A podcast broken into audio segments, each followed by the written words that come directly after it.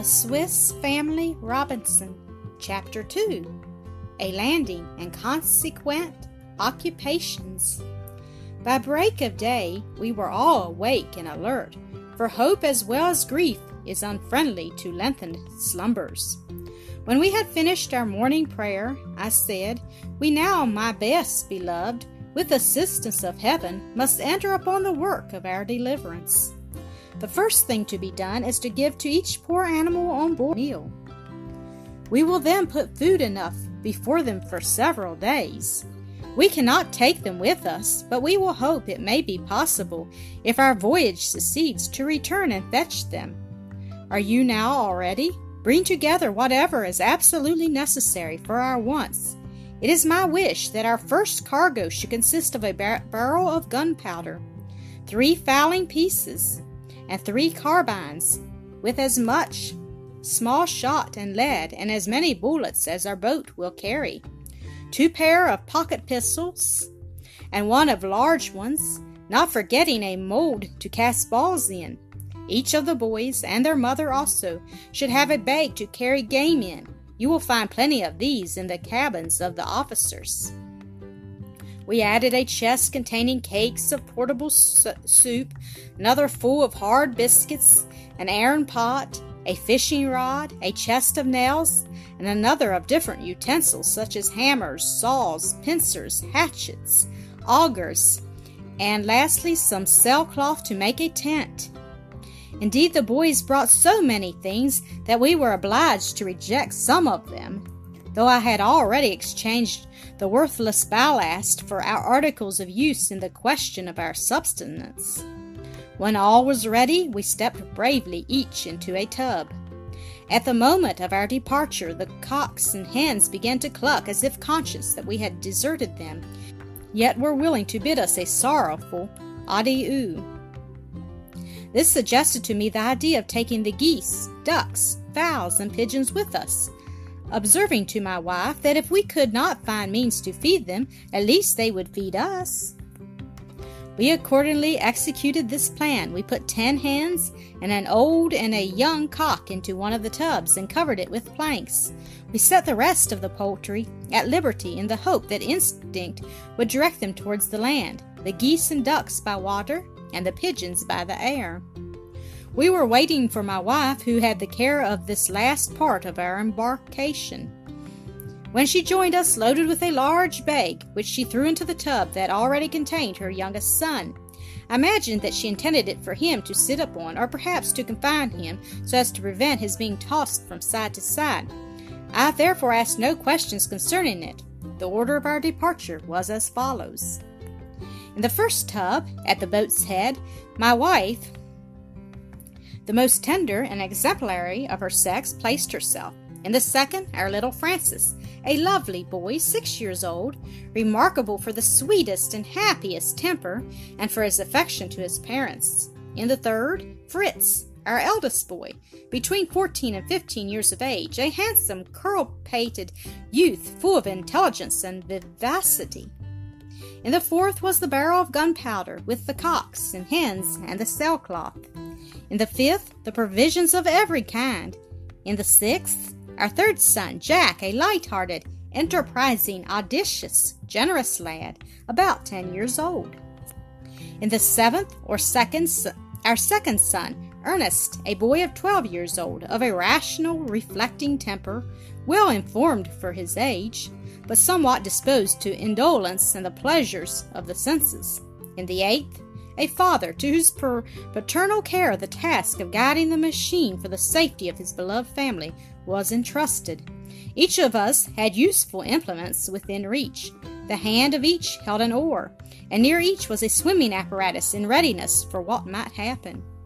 The tide was already at half its height when we left the ship, and I had counted on this circumstance as favorable to our want of strength.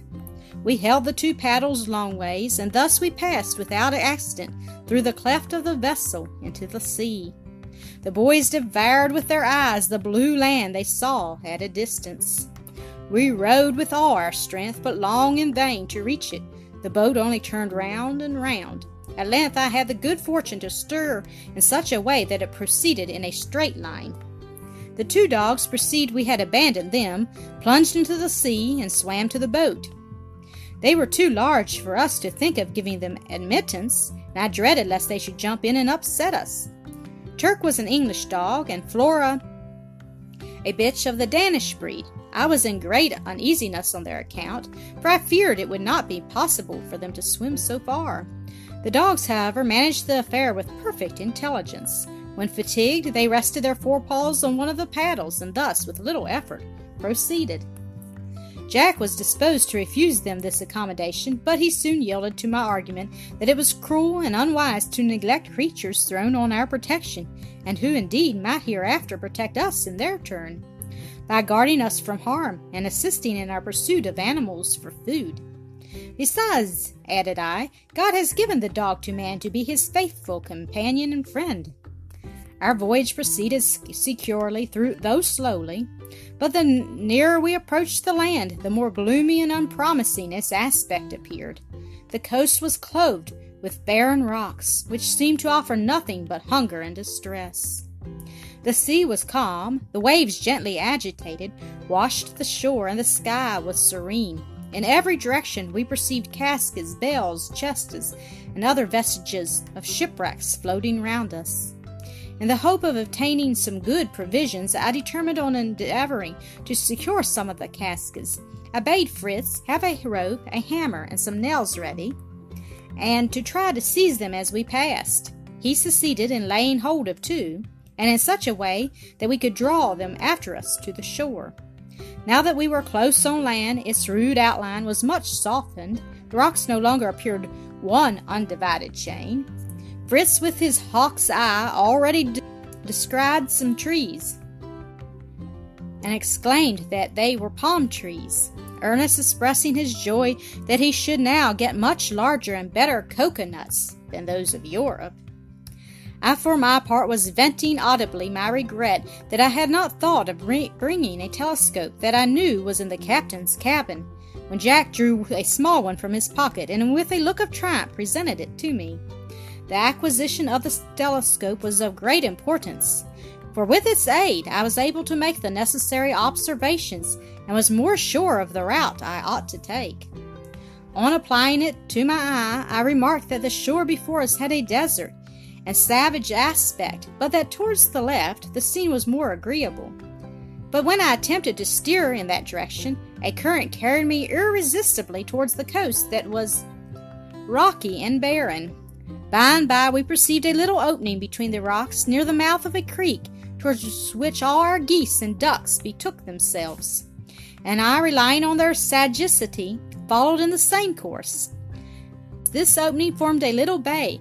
The water was tranquil, and neither too deep nor too shallow to receive our boat. I entered it and cautiously put on shore on a spot where the coast was about the same height above the water as our tubs, and where at the same time there was a quantity sufficient to keep us afloat. The shore extended inland in something of the form of an isosceles triangle, the upper angle of which terminated among the rocks, while the margin of the sea formed the basis. All that had life in the boat jumped eagerly on land, even little Francis, who had been wedged in his tub like a potted herring, now got up and sprang forward, but with all his efforts he could not succeed without his mother's help. The dogs who had swam on shore received us as if appointed to do the honors of the place. Jumping round us with every demonstration of joy, the geese kept up a loud cackling, to which the ducks from the, their broad yellow beaks contributed a perpetual thorough bass. bass. The cocks and hens, which he had already set at liberty, clucked. The boys, chattering all at once, produced altogether an overpowering confusion of sounds. To this was added the disagreeable scream of some pigeons and flamingos, which we now perceived, some flying over our heads, others sitting on the points of rocks at the entrance of the bay. By and by, the notes of the latter had the accent uh, from their numbers, and our annoyance with incre- was increased by comparison we could not avoid making between the sounds they uttered and the harmony of the feathered musicians of our own country. At however one advantage in perspective, it was that should we hereafter be short of food, these very birds might serve for our subsistence. The first thing we did on finding ourselves safe on terra firma was to fall on our knees and return our thanks to the to God who had preserved our lives and to recommend ourselves with entire resignation to the care of his paternal kindness. We next employed our whole attention in uploading the boat and unloading the boat. Oh, how rich we thought ourselves and the little we had been able to rescue from the merciless abyss of waters. We looked about for a convenient place to set up a tent under the shade of the rocks, and having all consulted and agreed upon a place, we set to work. We drove one of our poles firmly into a fissure of the rock. This rested upon another pole, which was driven perpendicular into the ground and formed the ridge of our tent. A frame for a dwelling was thus made secure. We next threw some sailcloth over the ridge and stretched it to a convenient distance on each side, fastened its extremities to the ground with stakes. Lastly, I fixed some tender hooks along the edge of one side of the sailcloth in front, that we might be able to enclose the entrance during the night by hooking in the opposite edge. The chest of provisions and other heavy matters we had left on the shore. The next thing was to desire my sons to look about for grass and moss to be spread and dried in the sun to serve us for beds. During this occupation, in which even the little Francis could take a share, I erected near the tent a kind of little kitchen. A few flat stones I found in the bed of a fresh water river served for a hearth. I got a quantity of dry branches. With the largest, I made a small enclosure round it, and with the little twigs added to some of our turf. I made a brisk, cheering fare. We put some of the soup cakes with water into our iron pot and placed it over the flame, and my wife, with her little Francis for a scullion, took charge of preparing dinner. In the meanwhile, Fritz had been reloading the guns, with one of which he had wandered along the side of the river. He had proposed to Ernest to accompany him, but Ernest replied that he did not like a rough, sto- stony walk, and that he should go to the seashore. Jack took the road towards a chain of rocks which jutted out at sea, with the intention of gathering some of the mussels which grew upon them. My own occupation was now an endeavor to draw the two floating caskets on shore, but in which I could not succeed, for our place of landing, though convenient enough for our, our machine, was too steep for the caskets.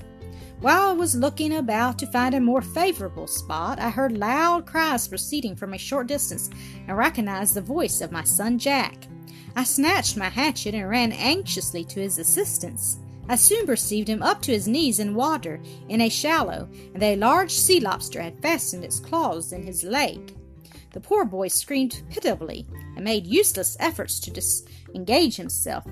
I jumped instantly into the water, and the enemy was no sooner sensible of my approach than he let go his hold and would have scampered out to sea, but that I indulged the fancy of a little malice against him for all the alarm he had caused us. I turned quickly upon him and took him up by the body and carried him off, followed by Jack, who shouted our triumph all the way.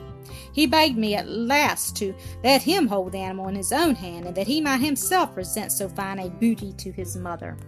Accordingly, having observed how I held it to avoid the grip, he laid his own hand upon it in exactly the same manner, but scarcely had he grasped it than he received a violent blow on the face from the lobster's tail, which made him lose his hold, and the animal fell to the ground. Jack again began to bawl out, while I could not refrain from laughing heartily. In his rage, he took up a stone and killed the lobster with a single blow. I was a little vexed at this conclusion to the scene. This is what we call killing an enemy when he is unable to defend himself, Jack. It is wrong to revenge an injury while we are in a state of anger.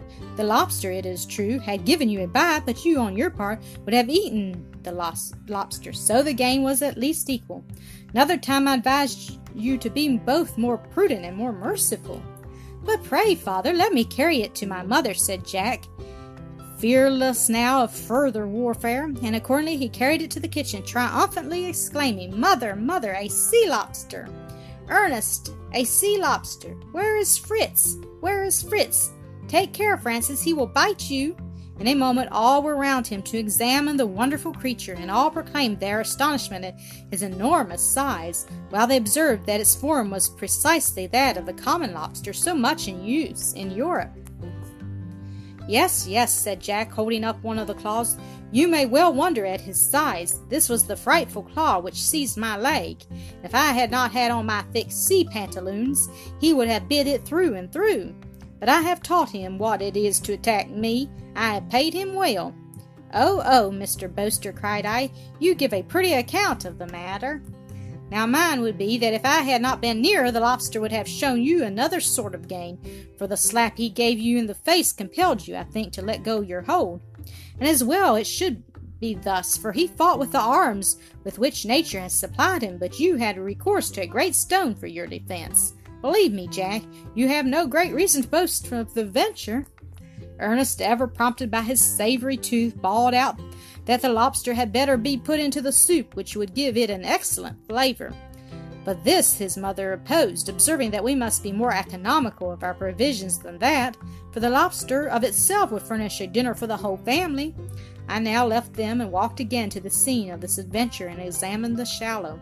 I then made another attempt to boil my two caskets, and at length succeeded in getting them into it, and in fixing them there securely on their bottoms.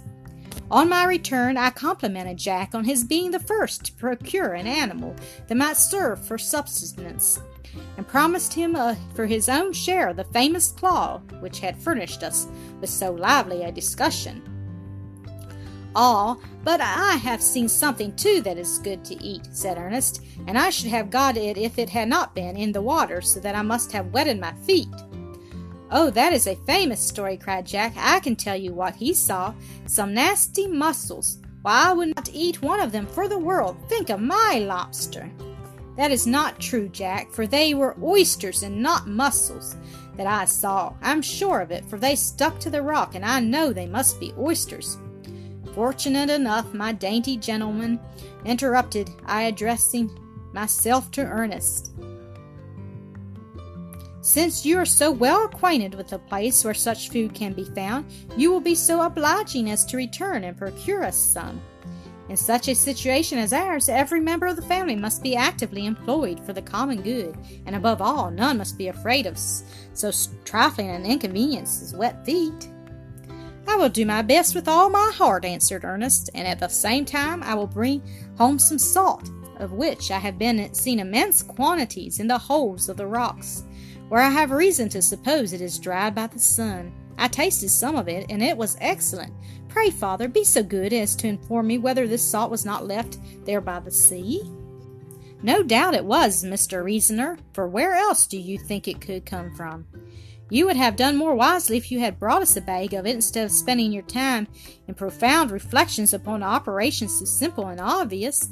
And if you do not wish to dine upon a soup without flavor, you had better run and fetch a little quickly. He set off and soon returned. What he brought had the appearance of sea salt, but was so mixed with earth and sand that I was on the point of throwing it away. But my wife prevented me, and by dissolving and afterwards filtering some of it through a piece of muslin, we found it admirably fit for use. Why could we not have some, use some seawater? asked Jack, instead of having all this trouble. Seawater, answered I, is more bitter than salt, and has, besides, a sickly taste. While I was speaking, my wife tasted the soup with a little stick with which she had been stirring it, and pronounced that it was all the better for the salt, and now quite ready. But she said, Fritz has not come in, and then how shall we manage to eat our soup without spoons or dishes? Why did we not remember to bring some from the ship? Because, my dear one, cannot think of everything at once. We shall be lucky if we have not forgotten even more important things. But indeed, said she, this is a matter which cannot easily be set to rights. How will it be possible for each of us to raise this large boiling pot to his lips? I soon saw that my wife was right. We all cast our eyes upon the pot with a sort of stupid perplexity, and looked a little like the fox in the fable, when the story stork desires him to help her, himself with, from a vessel with a long neck. Silence was at length broken by all bursting into a hearty laugh at our want of every kind of utensil, and at the thought of our own folly in not recollecting that spoons and forks were things of absolute necessity. Ernest observed that if we could but get some of the nice cocoanuts he often thought about, we might empty them and use the pieces of the shells for spoons. Yes, yes, replied I, if we could but get but we have them not, and if wishing were to any purpose, I had as soon wish at once for a dozen silver spoons. But alas, of what use is wishing? But at least, said the boy, we can use some oyster shells for spoons. Why, this is well, Ernest, said I, is what I call a useful thought. Run then quickly for some of them. But, gentlemen, I give you notice that no one of you must give himself airs because his spoon is without a handle, or though he chance to grease his fingers in the soup. Jack ran first and was up to his knees in the water before Ernest could reach the place. Jack tore off the fish with eagerness and threw them to slothful Ernest, who put them into his handkerchief, having first secured in his pocket one shell he met with of a large size. The boys came back together with their booty. When Fritz not having yet returned, his mother was beginning to be uneasy, when we heard him shouting to us from a small distance, to which we answered by similar sounds. In a few minutes he was among us, his two hands behind him, and a sort of would-be melancholy air which none of us could understand. What have you brought? asked his brothers. Let us see your booty, and you shall see ours. Ah, I have unfortunately nothing. What, nothing at all? said I. Nothing at all, answered he. But now, on fixing my eye upon him, I perceived a smile of proud success through his assumed dissatisfaction. At the same instant, Jack, having stolen behind him, exclaimed, A sucking pig! A sucking pig! Fritz, finding his trick discovered, now proudly displayed his prize, which I immediately perceived from the description I read in different books of travels was an agouti, an animal common in that country and not a sucking pig as the boys had supposed. The agouti says M. de Courtils in his voyage to St. Domingo is of the size of a hare and runs with the same swiftness, but its form is more like a pig, and he makes the same grunting noise. He is not a voracious animal, but is nice in the choice of his food. When his appetite is satisfied, he buries what remains and keeps it for another time. He is naturally of a gentle temper, but if provoked, his hair becomes erect. He bites and strikes the ground with his hind feet like the rabbit, which he also resembles in digging himself a burrow underground. But this burrow has but one entrance. He conceals himself in it during the hottest part of the day, taking care to provide himself with a store of patates and bananas. He is usually taken by coursing and sometimes by dogs or with nets. When it is found difficult to seize him, the horseman has only to whistle. As soon as the agouti hears the sound, he is instantly still, remains resting on his hind feet, and suffers himself to be taken. His flesh is white, like that of the rabbit, but it is dry, has no fat, and never entirely loses a certain wild flavor which is disagreeable to Europeans. He is held in great esteem by the natives, particularly when the animal has been feeding near the sea on plants impregnated with salt. They are therefore caught in great numbers, and for this reason the species is much diminished. Where did you find him? How did you get at him? Did he make you run a great way? asked all at once the younger brothers. Tell me, tell us all. I, for, for my part, assumed a somewhat serious tone. I should have preferred, observed I, that you had in reality brought us nothing to your asserting a falsehood. Never allow yourself, even in jest, my dear boy, to assert what you know to be an untruth. By such trifles as these, a habit of lying, the most disgusting of vices, may be induced. Now then, that I have given you this caution, let us look at the animal. Where did you find it? Fritz related that he had passed over to the other side of the river. Ah, continued he, it is quite another thing from this place. The shore is low, and you can have no notion of the quantity of caskets, chests, and planks, and different sorts of things washed there by the sea.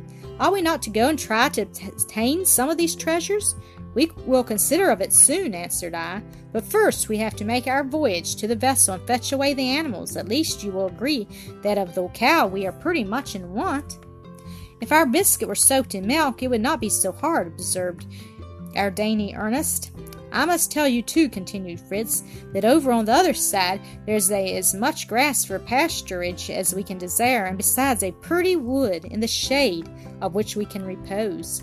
Why then should we remain on this barren desert side? Patience, replied I. There is a time for everything, friend Fritz. We shall not be without something to undertake tomorrow, and even after tomorrow. But above all, I am eager to know if you discovered in your excursion any traces of our ship companions. Not the smallest trace of man, dead or alive, on land or water, but I have seen some other animals that were more resemble pigs than the one I have brought you, but with feet more like those of the hare. The animal I am speaking of leaps from place to place, now sitting on his hind legs, rubbing his face with his front feet, then seeking for roots and gnawing them like the squirrel.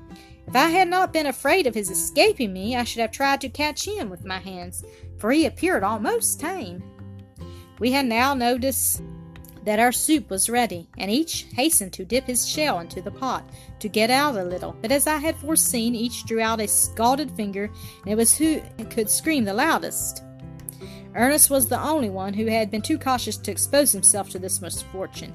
He quietly took his mus- mussel shells large and deep as a small saucer from his pocket and carefully dipping it into the pot drew it out, filled with as much as was his fair share, and casting a look of exultation on his brothers, he set it down till it should be cold enough to eat.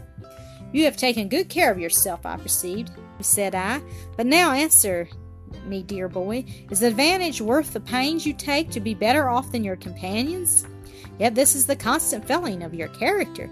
As your best friend, I feel it my duty to balk you of the expected prize. I therefore adjudge your dish of delicious soup to our faithful followers, Turk and Flora. For ourselves, we will all fare alike. We will simply dip our shells into the pot till hunger is appeased, but the picked dish for the dogs, Ernest, and all the rest alike. This gentle reproach sunk, I perceived, into his heart. He placed the shell filled with soup upon the ground, and in an instant the dogs had licked up, licked up every drop. We on our parts were as sharp set as they, and every eye was fixed on the pot, watching for the steam to subside a little, that we might begin dipping. When on looking around, around we saw Turk and Flora standing over the agouti, gnawing and tearing him fiercely with their teeth and paws. The boys all screamed together. Fritz seized his gun and struck them with it, called them the unkindest names, threw stones at them, and so furious that if I had not interfered, his power probably he would have killed them. He had already bent his gun with the blows he had given them, and his voice was raised so high as to be re echoed from the rocks.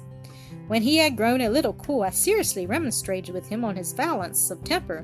I represented to him what distress he had occasioned his mother and myself for the vent of a rage so alarming, that his gun, that might have been so useful, was now spoiled, and that the poor animals upon whose assistance we should probably so much depend, he had no doubt greatly injured.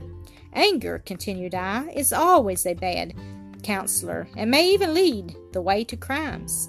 You are not ignorant of the history of Cain, who in a moment of violent anger killed his brother. Say no more, my dearest father, interrupted Fritz in a tone of horror. Happy am I to recollect on this occasion, resumed I, that it was not human creatures you treated thus. But an angry person never reasons he scarcely knows whom he attacks. The most convincing proof of this is that you just now fell upon two dumb animals incapable of judgment, and who most likely thought that your agouti was placed there, as the soup had been before for them to eat. Confess, too, that it was vanity which excited the furious temper you exhibited. If another than yourself had killed the agouti, you would have been more patient under the accident. Fritz agreed that I was right, and half drowned in tears, entreated my forgiveness. Soon after we had our meal, the sun began to sink into the west. Our little flock of fowls assembled round us, pecking here and there what morsels of our biscuit had fallen on the ground. Just at this moment, my wife produced the bag she had so mysteriously huddled into the tub. Its mouth was now opened. It contained the various sorts of grain for feeding poultry barley, peas, oats, etc., and also different kinds of seeds and roots of vegetables for the table. In the fullness of her kind heart, she scattered several handfuls at once upon the ground, which the fowls began eagerly to seize. I complimented her on the benefits of her foresight had secured for us. but I recommended a more sparing use of so valuable an acquisition, observing that the grain, if kept for sowing, would produce a harvest, and that we could fetch from the ships spoiled biscuits enough to feed the fowls. Our pigeons sought roosting place among the rocks. The hens, with the two cocks at their head, ranged themselves in a line along the river ridge of the tent, and the geese and ducks betook themselves in a body, cackling and quacking as they proceeded to a marshy bit of ground near the sea where some thick bushes afforded them shelter. A little later, we began to follow the example of our weaned companions by beginning our preparations for repose. First, we loaded our guns and pistols and laid them carefully in the tent. Next, we assembled together and joined in offering our thanks to the Almighty for the succor afforded us and supplicating his watchful care for our preservation. With the last ray of the sun, we entered our tent, and after drawing the sailcloth over the hook to close the entrance, we laid ourselves down close to each other on the grass and moss we had collected in the morning. The children observed with surprise that darkness came upon us all at once. That night succeeded to day, without an intermediate twilight. This, replied I, makes me suspect that we are not far from the equator, or at least between the tropics where this is of ordinary occurrence, for the twilight is occasioned by the rays of the sun being broken in the atmosphere. The more obliquely they fall, the more their feeble light is extended and prolonged, while on the other hand, the more per- perpendicular the rays, the less their declination. Consequently, the change from day to night is much more sudden when the sun is under the horizon. I looked once more out of the tent to see if all was quiet around us. The old cock, awakening at the rising of the moon, chanted our vespers, and then I lay down to sleep. In proportion as we had been during the day, oppressed with heat, we were now in the night inconceivably inconvenienced with the cold, so that we clung to each other for warmth. A sweet sleep began to close the eyes of my beloved family. I endeavored to keep awake till I was sure my wife's solicitude had yielded to the same happy state, and then I closed my own. Thanks to the fatigue we had undergone, our first night on the desert island was very tolerably comfortable.